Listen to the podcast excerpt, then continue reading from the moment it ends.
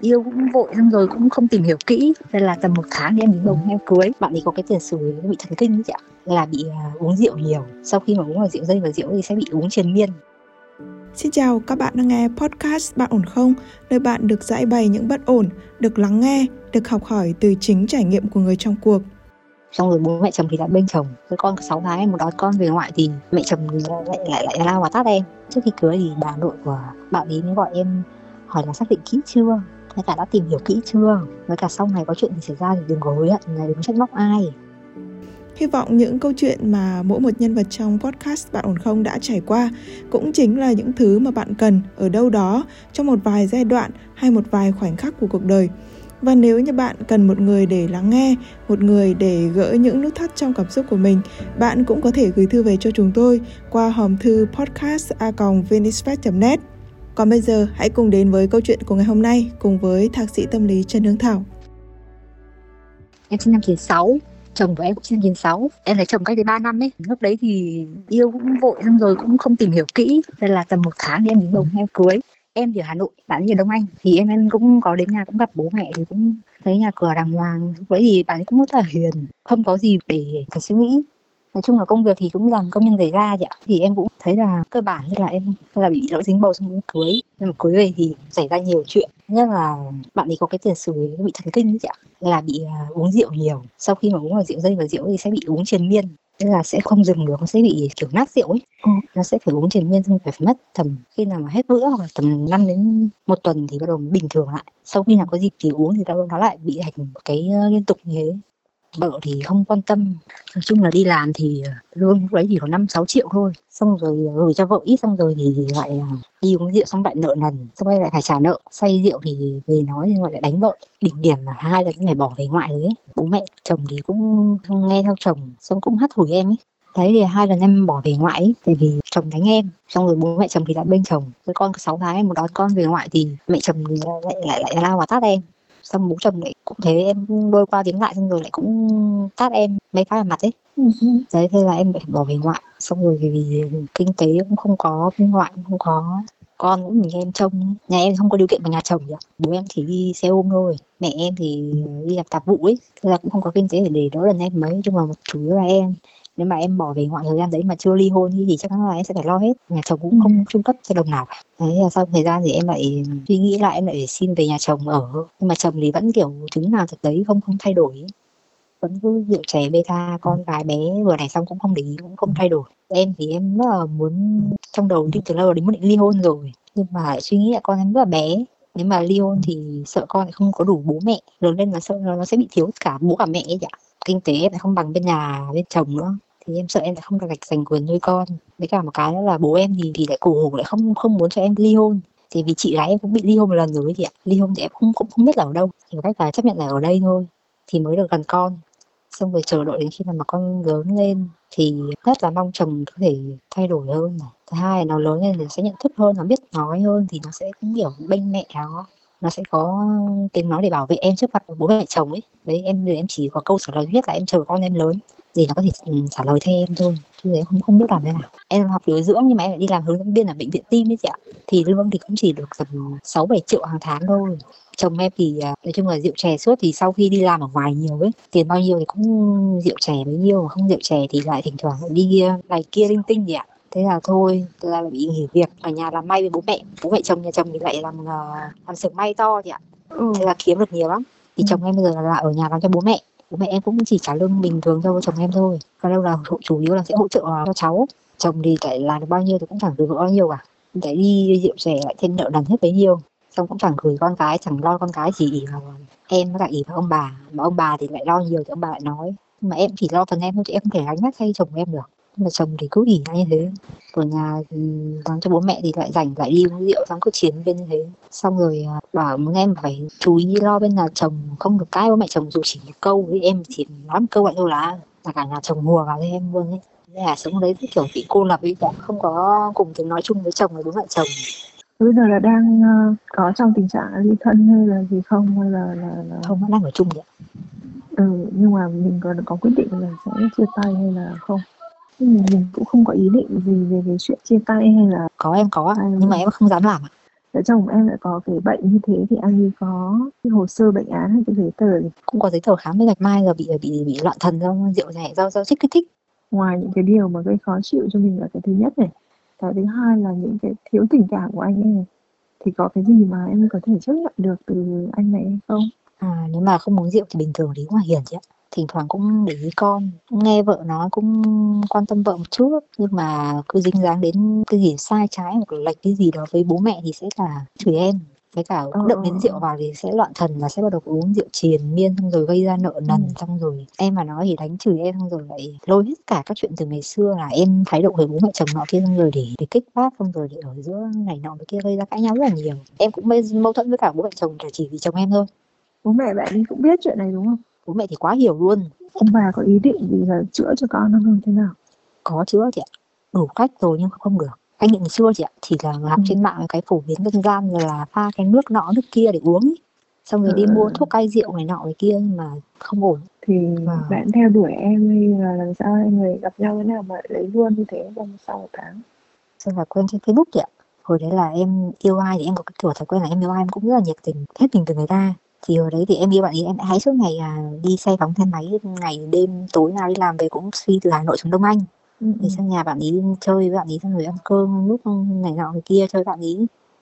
Xong rồi bạn ấy um, kiểu này thấy em rất là kiểu hết mình với cả nhiệt tình với cả quan tâm bạn ấy thì bạn ấy bắt đầu mới quyết tâm là xác định với em.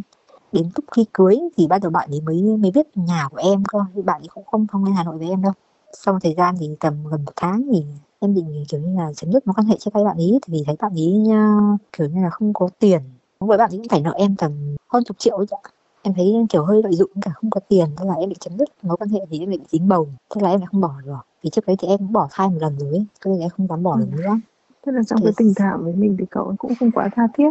Cả hai người luôn đó là điều gì đến nó cứ đến như vậy và tôi không có một cái gì thôi thúc ở bên trong hay là một cái Vâng. sự thực ra hồi đấy yêu em rất là nhiệt tình tha thiết bạn ấy thì bạn ấy thì hơi kỷ ừ. chỉ muốn nhận mà không muốn cho đi mà lười ích kỷ. Trước khi cưới thì bà nội của bạn ấy mới gọi em hỏi là xác định kỹ chưa? Cũng biết là bạn ấy có vấn đề như thế nên hỏi em như thế. Để xác định kỹ Ừ. chưa? Với cả đã tìm hiểu kỹ chưa? Với cả sau này có chuyện gì xảy ra thì đừng có hối hận là đừng trách móc ai. Lúc đấy em cũng chỉ nghe là em thấy bình thường thôi em không biết gì Ừ, ừ. cả thì sau đấy thì em mới thấy rồi em biết là thì ra những câu nói đấy đều có vấn đề hết. Ừ. thì là thì ra là bạn ấy có một cái tật như thế. Em xem thì- cái hồ sơ bệnh án là bạn ấy bị hủy hoại tới mức độ như thế nào? Em cũng để ý lắm em chỉ thấy mỗi chẩn đoán là bị à, loạn thần do cảm do sử dụng chất kích thích thôi chị ạ. Mấy hôm rồi còn ngủ qua đêm không về lúc đấy thì nó quá sức giới hạn ấy nó không thể chịu được. Rất là muốn từ bỏ. Đến khi bạn ấy về rồi đã thấy bạn ấy bình thường. Tại muốn kiểu cho cơ hội lại muốn ừ, chờ đợi sẽ sự thay đổi này nọ kia chị ạ thì em chỉ muốn mang con đi thôi không phải muốn con nhỏ thì em bỏ lâu rồi nhưng mà Thế thế nào. mình mới quay lại cái câu chuyện là khi mà mình bỏ đi như vậy thì cái cuộc sống của mình về mặt tinh thần thì nói chung là khá hơn vì mình không có Đúng chịu đựng nữa. Nhưng về mặt kinh tế thì em đã có cái sự chuẩn bị để mình lo được chưa? Thế em chưa. Từ tiền nong tiết kiệm từ xưa đến giờ là phải tiêu hết rồi đúng không?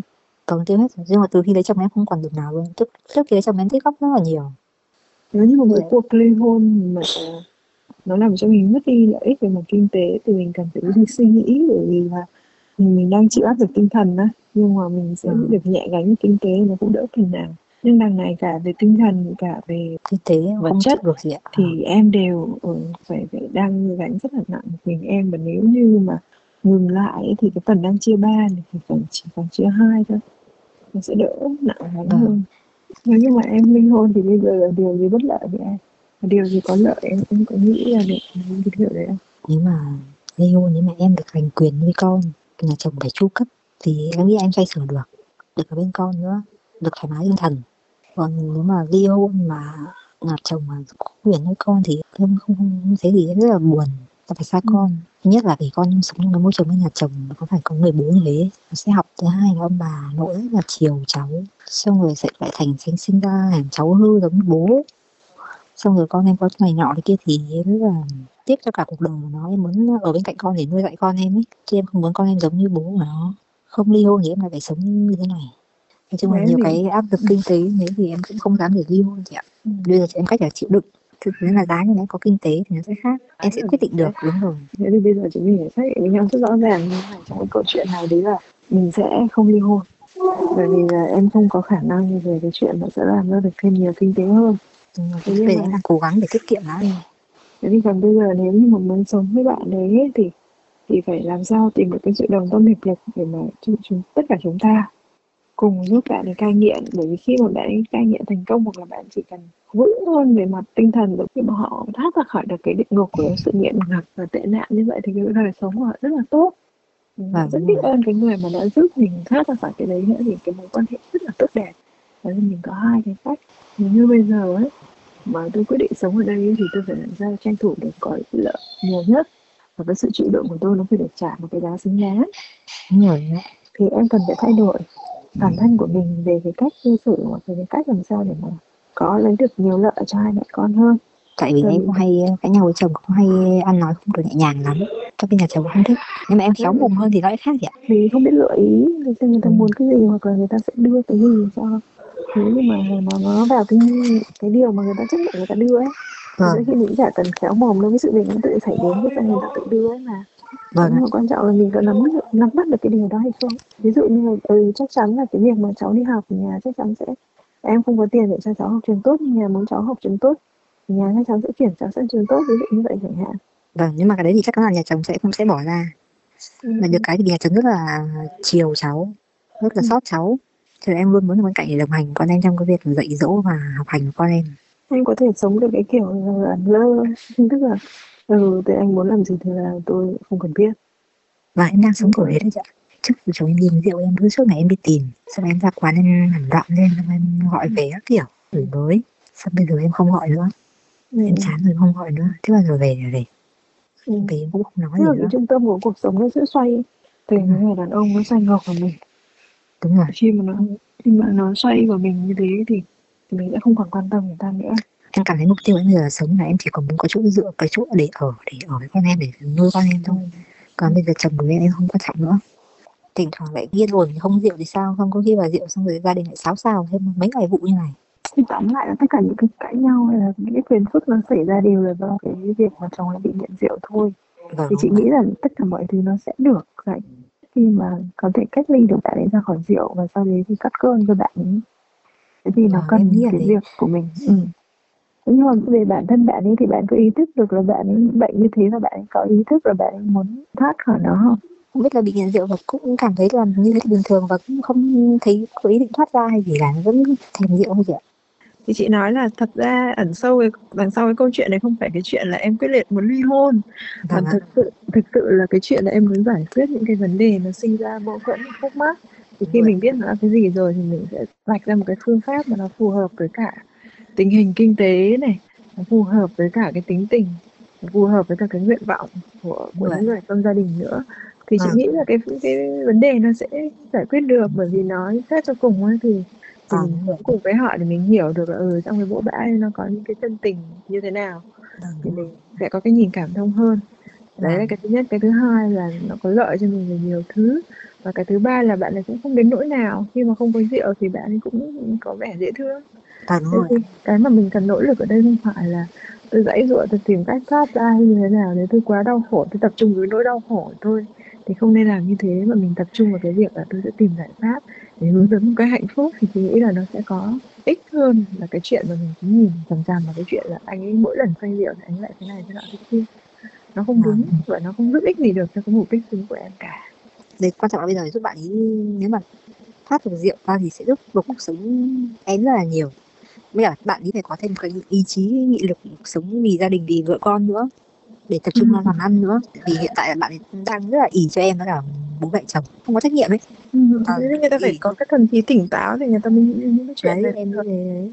Trước mắt là đi cai rượu chỉ cần bạn ấy bỏ được rượu cai và rượu gia đình nó cũng sẽ không bao giờ xích xích xích mích lục đục cãi nhau như thế này. Em cũng sẽ không rơi vào những hoàn cảnh bế tắc mà không có cái lối thoát không có câu trả lời không nghĩ đến cái việc ly hôn nữa.